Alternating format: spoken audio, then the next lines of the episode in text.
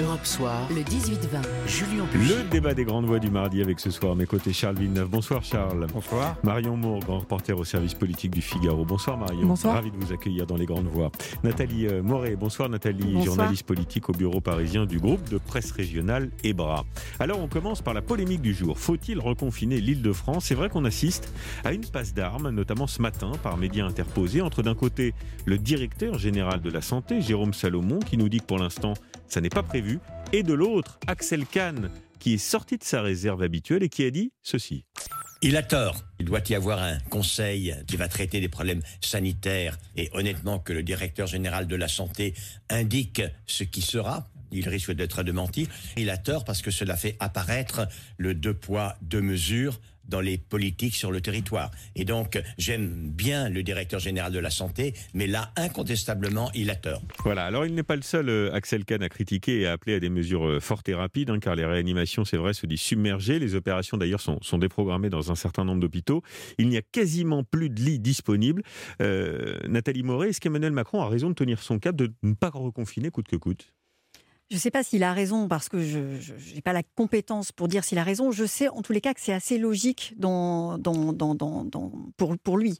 Par rapport à la semaine dernière, les chiffres n'ont pas explosé. Euh, ils sont même, il y a une même légère euh, tendance à la baisse euh, dans certaines régions d'Île-de-France.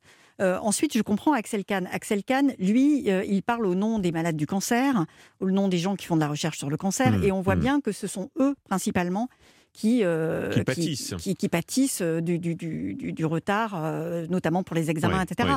Donc, on sait qu'on est sur 3 à 4 semaines extrêmement tendues, principalement en Ile-de-France. Mais pour l'instant, euh, le système hospitalier tient, notamment parce qu'il va y avoir de plus en plus de transferts.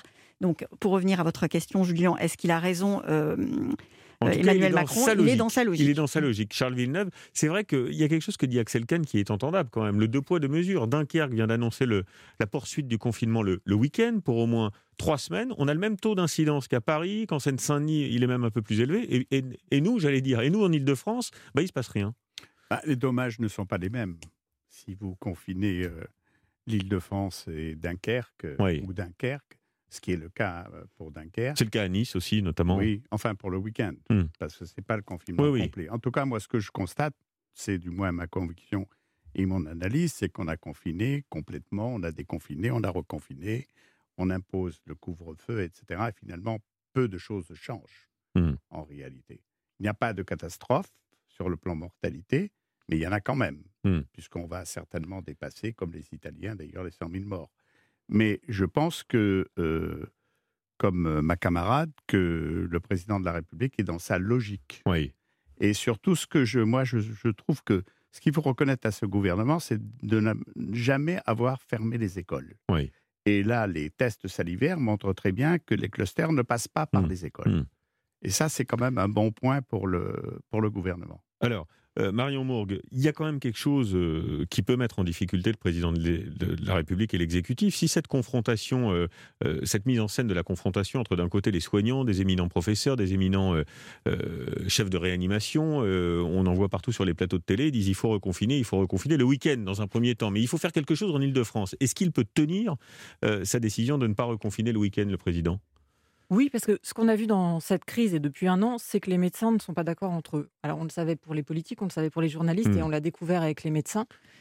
Et là, aujourd'hui, on voit que sur un certain nombre de critères euh, scientifiques et médicaux, j'ai envie de dire, comme notamment les lits en réanimation, oui, entre guillemets, sur le papier, il faudrait reconfiner. Mais c'est là où le politique a aussi un rôle à jouer, Oh, et le président de la République au, au premier rang, puisqu'il a quand même été élu par les Français, Hum, hum. c'est de dire oui, mais il y a d'autres critères et d'autres Oui, paramètres Mais avec quand même dont un il point faut de tenir rupture, compte. le choc des images. Si demain il y a des brancards qui attendent devant les, euh, les, les- les services de réanimation et les services d'urgence, ça va quand même poser un problème. C'est pour ça qu'on sait que cette décision n'est pas non plus, elle est euh, rediscutée quotidiennement Elle en fonction des. ouais. Oui, mais il y a aussi le paramètre de la euh, détresse psychique, notamment pour les étudiants, qui est prise en compte par Emmanuel Macron. Et donc on voit bien que c'est un équilibre qu'il faut tenir entre énormément de paramètres, les liens en réanimation, mais pas que. Et donc pour l'instant, le confinement n'est pas encore euh, revenu sur la table. Nathalie Moret. Ouais, ça pose la question de l'acceptabilité euh, des mesures. Euh, à Dunkerque et dans le Nord-Pas-de-Calais, enfin et dans le département du Pas-de-Calais, c'est un département extrêmement rural. Donc quand vous confinez les gens le week-end, effectivement, c'est une décision qui est dure, mais la plupart des gens habitent euh, dans, un, dans un milieu où il y a des jardins, Mmh, des, des, des- des choses comme ça, ce qui n'est pas du tout le cas à Paris. 60% euh, des Français, on le rappelle, hein, on a le sentiment quand on habite en Ile-de-France qu'on habite Mm. dans des petits appartements euh, sans extérieur. 60% des Français ont un extérieur, Voilà, ont ça. un jardin, ont une grande terrasse, Et à ont Paris, c'est le contraire. balcon. Et, à Paris, c'est l'inverse. Charles Villeneuve, est-ce que vous pensez que le gouvernement va tenir son, son cap et peut d'ailleurs passer dans ce fameux trou de souris hein, qu'on évoque depuis un petit moment, c'est-à-dire avec euh, l'accélération des vaccinations, euh, le temps qui est quand même plus clément et qui favorise les aérations et qui peut freiner aussi la circulation du virus? Non, mais attendez, mais euh, finalement, on n'a plus rien. On n'a plus de sport, plus de salles de Hmm. spectacle, plus de cinéma. Il faut en plus rester le week-end chez soi, par-dessus le marché. Mais ce qui dit Et là, le cas, et, là, et là, vous me dites, vous me confirmez quelque chose qui est une bonne nouvelle, c'est que 60% des gens peuvent respirer, rester à l'air libre, etc. Pourquoi voulez-vous qu'ils ne tiennent pas son pari? Moi, je pense que, et puis surtout sur le plan psychologique, Hum, hum, on en a quand même marre, ouais. sincèrement. Ouais. On peut plus boire un coup, on peut plus voir les copains. Non, mais c'est vrai. Et on les un enfants, an. les, les enfants, de toute façon, à, à 17h30 le samedi, quand on les amène au Square La Fontaine, pour ma part, etc., ben, il faut les rentrer. Il faut... Non, mais c'est vrai. Et, Hmm. et ça, il faut en tenir compte. Alors lui, Axel Kahn, il dit euh, euh, on a déconfiné, il fallait finir le boulot le 8 janvier, les gens s'y attendaient, il n'y aurait pas eu énormément de protestations et on ne serait pas dans la situation dans laquelle on est aujourd'hui. Est-ce que vous comprenez cette, cette analyse, Marion j'en Bah, il y a eu deux, deux discours, c'est-à-dire qu'un certain nombre de médecins disaient il faut reconfiner tout de suite en prévention. Bon, ça n'a pas été le, le choix qui a été fait. Et aujourd'hui, ça va devenir compliqué aussi de reconfiner, encore une fois, sauf si euh, les lits, etc., sont saturés. C'est qu'on va voir les autres pays européens déconfinés. Oui. Donc on va voir la vie On va être à reprendre contre-temps. Exactement, Ouais, ça, ça ce qui va être d'autant plus violent pour ceux qui pourraient être en confinement, parce qu'il va y avoir cette comparaison, et c'est aussi Hmm, ce sur hmm. quoi joue Emmanuel Macron, entre guillemets, c'est de dire il faut tenir pour pas qu'on soit les, les plus Oui. mauvais élèves de, de la Non, mais c'est intéressant comme Cours- remarque parce cours, que justement, la plupart de ceux qui vont déconfiner ou commencer à déconfiner avaient fermé toutes les écoles. Mmh. Mmh. Nous sommes les seuls en Europe quasiment. Et on sait qu'il n'y aura a priori pas de décision puisque euh, ça n'est pas le Premier ministre qui prendra la parole. Demain soir à 18h, simplement le ministre de la Santé, Olivier Véran. Donc ça présage normalement de, non-décision. 18h40, on se retrouve dans, dans un instant. On parlera de la violence et des jeunes qui euh, devient très très préoccupante. À tout de suite. Europe 1. Écoutez le monde changer.